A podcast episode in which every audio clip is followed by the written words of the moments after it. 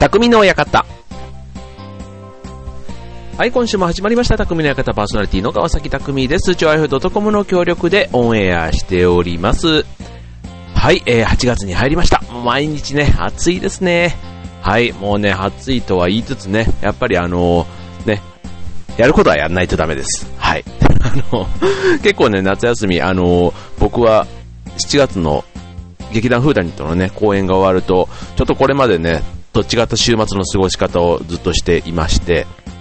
うん。あの、どうしても稽古前はね、週末土日が、うん、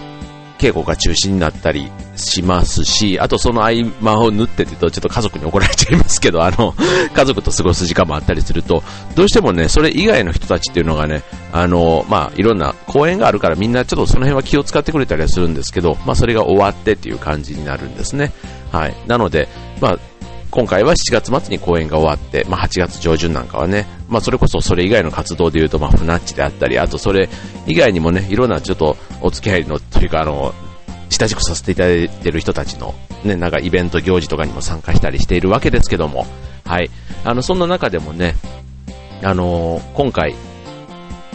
ミュージカルに一つね、この間、えっ、と、金曜日に行ってきたミュージカル、コモンビートというね、これあの、フナッチブログというあの、僕が書いているあの、ブログ、フナッチというあの、船橋の町おこし仲間で書いているね、そのブログの方にもアップしてるんですけども、はい、コモンビートというね、100人で作る、100人が100日で作るミュージカルっていうね、もう全然そういうミュージカルの経験云々ではなく、うん、そういう思い、こう日本を熱くしたいっていうね、そんな思いを持った若者たちで作られてるミュージカルをね、えっと、これね、えっと、全国、えっと、東京、大阪、中部かな？なんかそんな全国何カ所かで、そういう、あの、100人を集めてやっているという、そんなミュージカルを見てきたんですけどね。うん。なんかね、決してプロではないですよ、皆さん。まあ中にはね、そういう、すごく、踊りっていうかね、ダンスに、歌に長けた人っていうのは、当然100人もいればね、いたりはするわけですけども、全員が全員きっとね、そうじゃないっていう感じはね、あの、する中でも、やっぱりね、熱意というか、うん、やらされ感じゃないじゃないですか、こういうの。うん、なんかそんな中にね、すごく、あの、思いがすごく客席の方にも伝わってきて、うん、なんか見ててね、うん、なんかこ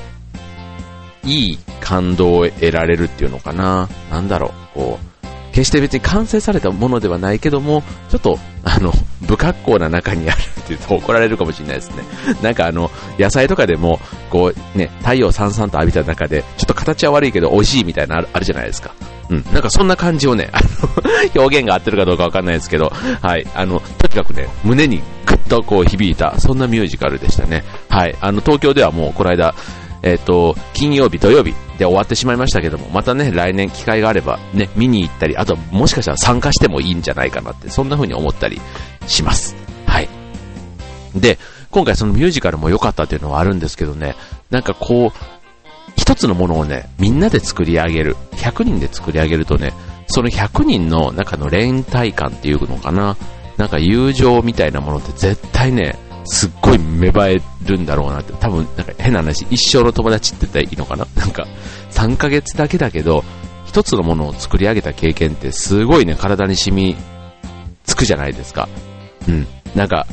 最近そういう経験ってもしかしたら仕事だけだったらそういう経験ってなかなかないなっていう人もいるかもしれませんよね。うん。ただ学生時代のね、サークルだとか、ね、部活、うん。なんかいろんな、なんかみんなで何かを成し遂げたみたいな経験ってすごく心に残るのが、なんか大人になっても、こう経験できるっていうのが、このミュージカルのまたすごいとこなんだろうし、うん。なんか見知らぬ人がね、3ヶ月前までは全然見知らぬ人だった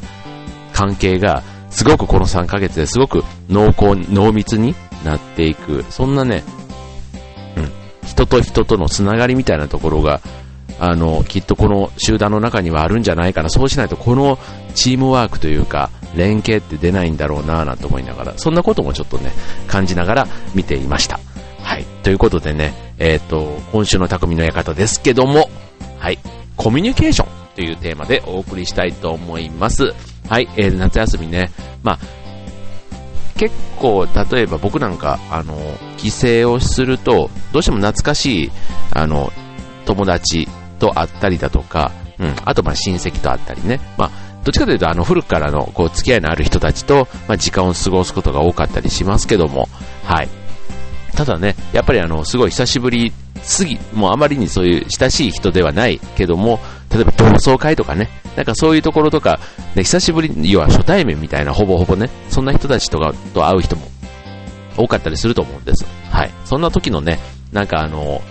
こう、コミュニケーションのポイントみたいなところをね、今日は、はい、二つお伝えしたいと思います。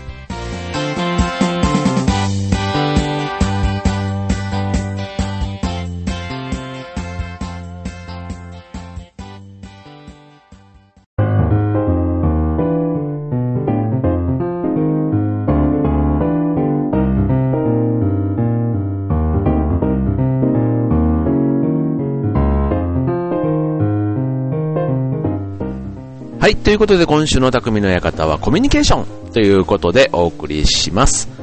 はい、えー、例えばね、日常的に、まあ、コミュニケーションね、あの、いろんな人とね、お付き合いがあれば話もしますよ。ね、それでもね、意外とね、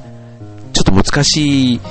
いというか、あんま僕は感じたことがないんですけど、うん、例えばこのね、お盆の時期とか、ね、帰省する人、僕らがあの普通に家族を持ってたりすると、お盆って、僕は大阪が実家なので、自分の実家に帰るんですね。うん、そうすると、まあ、かみさんが一緒にこう帰ったりするわけですけども、まあ、あのまあ、え、うちの場合は多分円満に行ってる方なんじゃないのかなと勝手に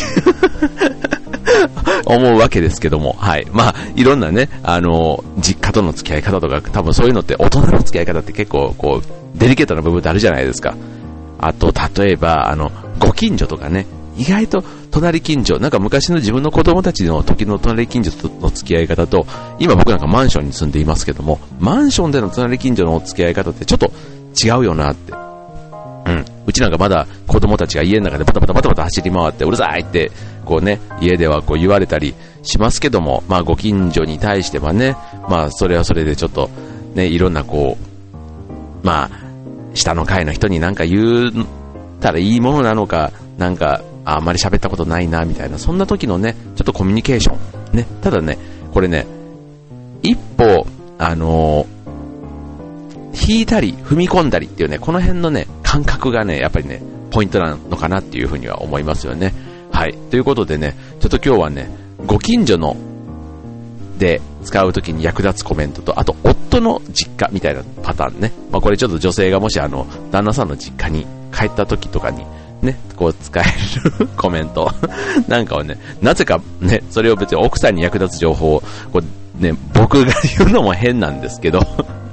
はい、えー、っと、ちょっといくつかご紹介したいと思います。はい、えー、っと、ご近所でのっていうことで言ったら、まあ、うちなんかね、ちょっと子供がいるっていうことで言うとね、はい、まあ、ご近所に対して、例えば、あの、一歩、ね、引きつつも、こう気遣いのある感じのセリフっていうことで言ったら、例えばいつもすみません、子供がお騒がせしています、みたいなね。なんかそういう、あの、ことを言われると、自分は言われた、ああ、いいですよ、いいですよ、お互い様じゃないですかってね、隣近所の、で同じようなお子さんがいるような家からそういうふうに言われたら、決してね、あの、機嫌、ね、悪い気は絶対しないじゃないですか。うん。だから、あの、まあ、こっちからも、うん。別にあの、先手を切り出すとかってことではなくて、うん、なんかそういうね、ちょっと勇気がいる一言かもしれないですけども、うん、なんかそういうのをね、こう言える、うん、親って、なんか、あの、自分が言われたらすごく素敵だなと思うし、なんかそういうね、コミュニケーションの取り方ってすごく大切かなって思うんですよね。はい。で、うん。あとは、なんだろう。うん。まあ、こう、距離をうん例えばちょっとお兄ちゃんとかね、例えば大学生とか社会人にちょうどなった時ぐらいの、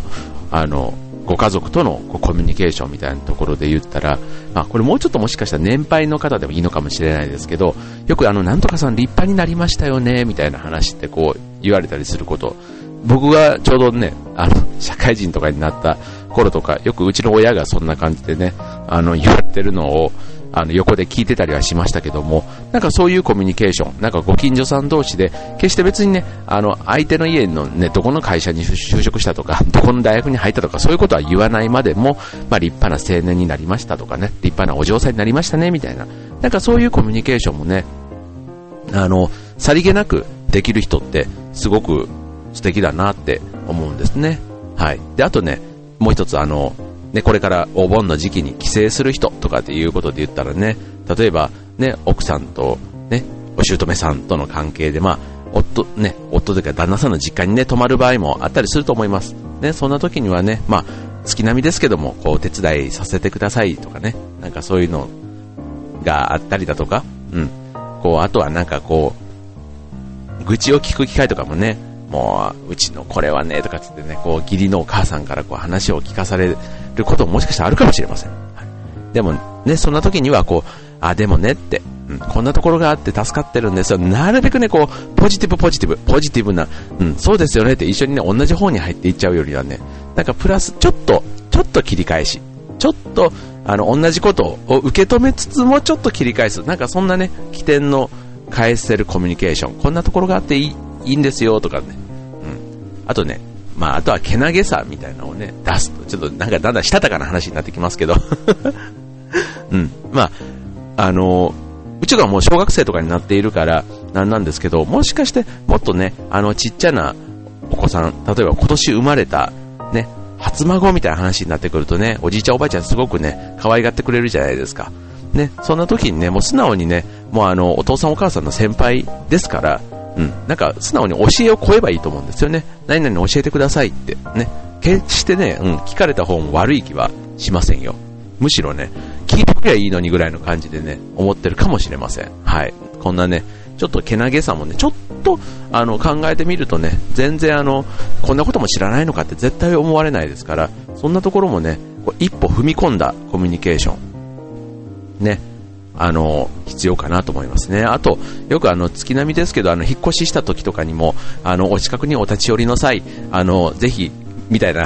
お近くにお越しの際は、ぜひお立ち寄りください、みたいなことが書いてあるじゃないですか。決まり文句としてね。まあ、あれ本当にね、お近くに行った際に立ち寄られたらどう思うんだろうとかね、ちょっとあの 思うんですけど、ただね、あの、やっぱりこういうのは重要だと思う。言える人と言えない人ってね、うん、あの、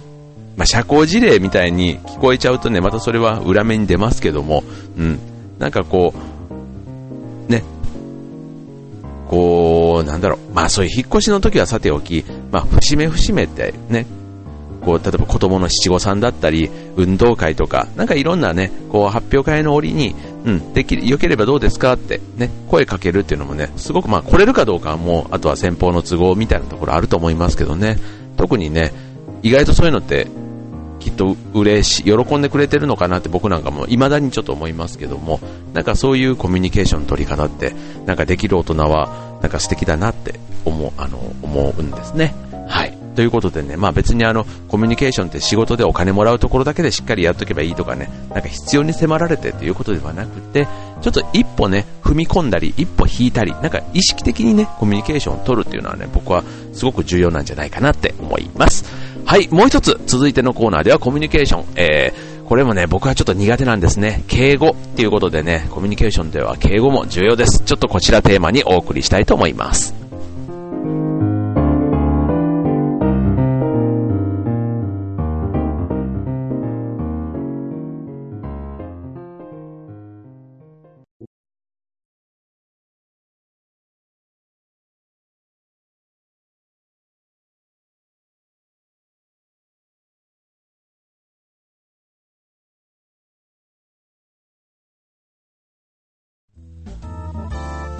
はい、今週の匠の館はコミュニケーション。はい、えー、夏休み、いろんな人との出会いもあります。子供たちもキャンプとかに行けば、見知らぬ子供たちとね、接したり、大人は大人でね、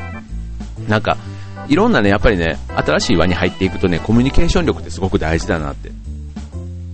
思うんですけども、はい、えー、続いてのコーナーでは敬語ということでね、お互いの関係をね、こう良好にするのは敬語だと思いますよね。ビジネス、あのー、まあ、会社とかでね、そういうビジネスの場面でも敬語を使ってコミュニケーションを取る機会って多いと思うんですね。まあ、あの、それこそ上司部下、目上目下、あと先生、生徒とかね、そういうもう、あの、明らかにこう上下の関係があるとかね、うん。ただその中でも、あの、自分にかけられる言葉によって、相手が自分のことをどう思っているかっていうのをね、意外と相手は判断したりするわけですから、こう、相手の人格を尊重しながら、自分が献上する言い方で、お互いの人間関係を良くしようとする社交語が敬語っていうことでね、うん、まあ、いわゆるお世辞みたいな感じでね、こう、そういうのもね、もう見え見えみたいな、だと、その敬語もね、裏面出たりはしますけども、はい。まあ、でもね、あのー、意外とね、日本の敬語って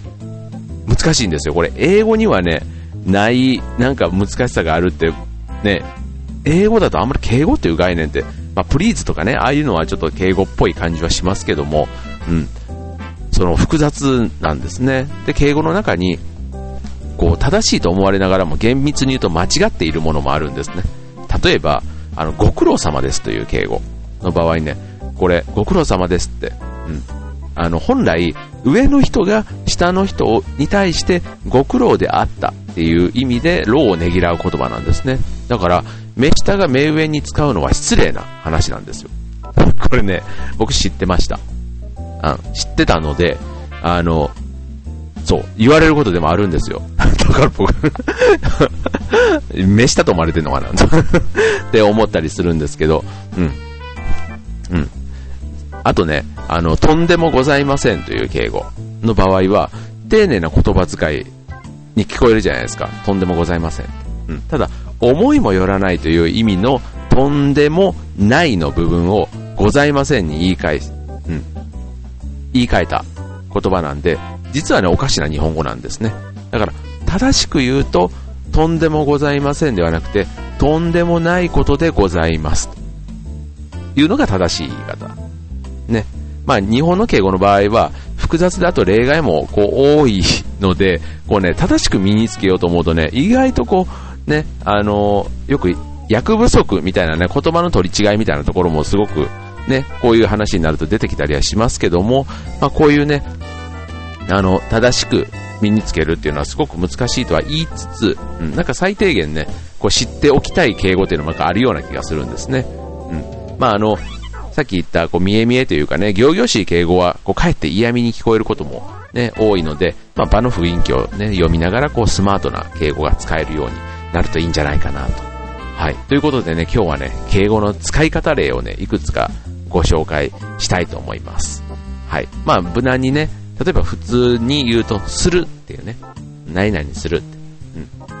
A さんはどうされますか？っていうのをね、うん。尊敬語で言うと、A さんはいかがなさいますか？と。A さんはどうされますか？を尊敬語だと A さんはいかがなさいますか？これね、謙譲語にすると、私どもがやりますので問題ありませんを謙譲語にすると、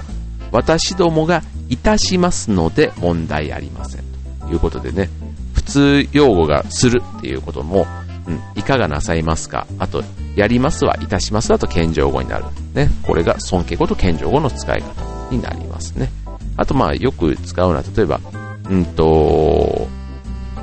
言う、聞くとかで言ってみようか。ね。うん。何と申されましたかっていうのをね、えっと、尊敬語に直すと、何とおっしゃいましたか。だし、謙譲語だと、私が言いました通りは、私が申しました通りが、これ謙譲語です。はい。聞くについては、えー、この講演お聞きしますかが、を尊敬語に直すと、この講演お聞きになりますかしますかをなりますかに変えると尊敬語。はい。謙譲語では、聞いてもよろしいですかっていうのを謙譲語にすると、伺ってもよろしいですか？聞いても、伺っても。ね。これ何気に、あの、言ってる言葉、僕もね、結構ね、これあの、関西の季節だというとね、ちょっとなんか怒られそうなんですけど、なんかちょっと僕はね、そういう、この辺のちょっと言葉がね、微妙ですね。なんか上の偉いね、人とかにもね、ちょっと、うん、聞いてもよろしいですかって、なんか言ってるね、伺ってもよろしいですかって。言ってないなってちょっと思ったりしますね。はい。うん。あとは、うん、もらうみたいな、もらう、もらうときね、いただくみたいなね、なんかそういう、こう、尊敬語と謙譲語ってね、うん、あの、言葉は聞いてても、こういうことなんだっていうのは、まあ実際の例でね、例えば会社で、部長がくれましたコピーの一部ですっていうのは、尊敬語にすると、部長がくださったコピーの一部です。部長がくださった。くれました。くださった。ね。尊敬語。謙譲語は、書類を取りに参りました。うん。これでも大概丁寧な言い方なんですけども、これを謙譲語に正しく直すと、書類をいただきに上がりました。いただき、取りにじゃなくて、いただきに上がりました。参りましたも、丁寧そうだけども、正しくは、いただきに上がりましたが、謙譲語ということでね。はい。これね、あの、言い慣れてないとね、かえってなんか、あの、ぎこちなくって、うーんってなる方もいるかもしれませんけども、はい。こういうのもね、一つのコミュニケーションの中では重要な、はい、ヒントになるんじゃないかなと思いますね。まあ、これからね、えっと、ね、まだまだあの、大学生の、ね、なんか就職の話なんかも聞いたりすると、意外とね、こういう秘書検定を取る人が多い。男性、女性問わずね、秘書検定でこういう言葉遣い、マナーなんかを身につけたいっていう考えてる人も多いなんて聞くとね、はい、こういうちょっと敬語の大切さ、改めてちょっと僕らぐらいでもね、ちょっと考えてみてもいいんじゃないかなって思いますね。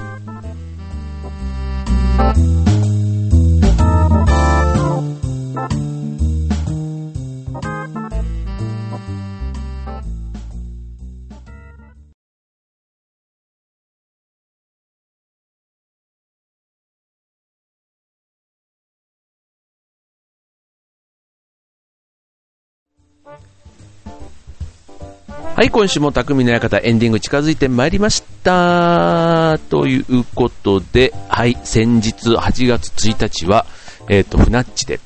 ね、船っちメンバーで、えっ、ー、と、船橋の県立行田公園にて開催されました。えっ、ー、と、100キロリレーマラソンというね、えっ、と、こちらのリレーマラソン、要は駅伝ですね。駅伝に10人で参加をしてまいりまして、はい、えー、見事6時間48分で完走をしてということでね、うん、なんかね、予定ではね、だいたい1キロ5分、あ、1キロ5分っていうか、1周 5, 5キロの、あ、違う違う、1周1キロの公園を100周回るっていう、そういう駅伝だったんですけどね、だからキロ5分で、目標は8時間20分ぐらいかななんて言ってたんですけど、思いのほかみんなペースが速くてですね、結果1キロだいたい4分強で走り抜き、はい、6時間48分ということで、はい、終わったわけですけども、はい、なんかね、こういうのもあの、みんな別に普段走ってるわけではない中で、当然ね、あの、こんな猛暑のね、8月1日走ってるわけですから、なんか、あ の辛いっちゃ辛い、あの、僕も別に普段ちょこちょこ走ってはいるって言ってもね、やっぱりちょっと、あの、距離が1キロ単位でこう交代していったりするとね、結構あの、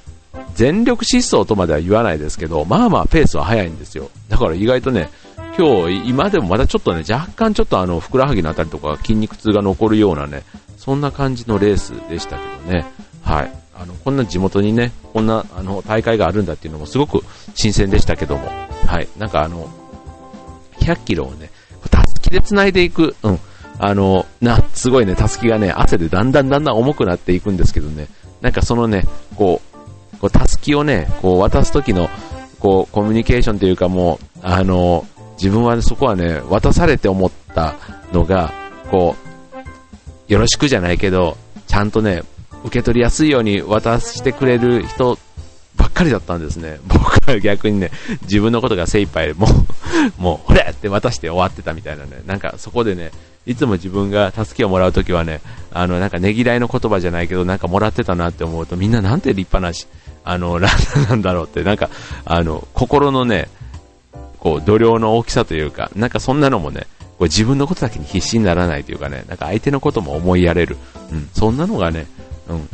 なんか大切なんだなって、あの、出場しながら思いましたけども、はい、今日はコミュニケーションをテーマにお送りしましたが、ね、なんか結局コミュニケーションって相手への思いやりなんですかね。うん、なんか思いやることができれば、うん、なんか、あの、相手に必要な話し方というか、うん、そういうことがなんかできんじゃないのかなって気もしました。はい。ということで今日はね、ちょっとコミュニケーション、すごくなんかテクニック的な話ばっかりを、えー、お伝えしましたけども、まあそれはね、知ってないとできないことも当然あると思います。はい。あると思います。ので、はい。まあこういうね、あの、コミュニケーションなんかでね、意外とあの、悩む人も、悩んでらっしゃる方も多いと思います。はい。ちょっとしたヒントでね、あの、心も、あとね、あの、周りからの、周りがね、逆にそれで、あの、プラスの目を向けてくれればね、それが自分へのエネルギーに変わったりするかもしれません。はい。良いコミュニケーションで、ぜひ、この夏もまた引き続き、素敵な夏をお過ごしください。今週の匠の館はここまで。バイバイ。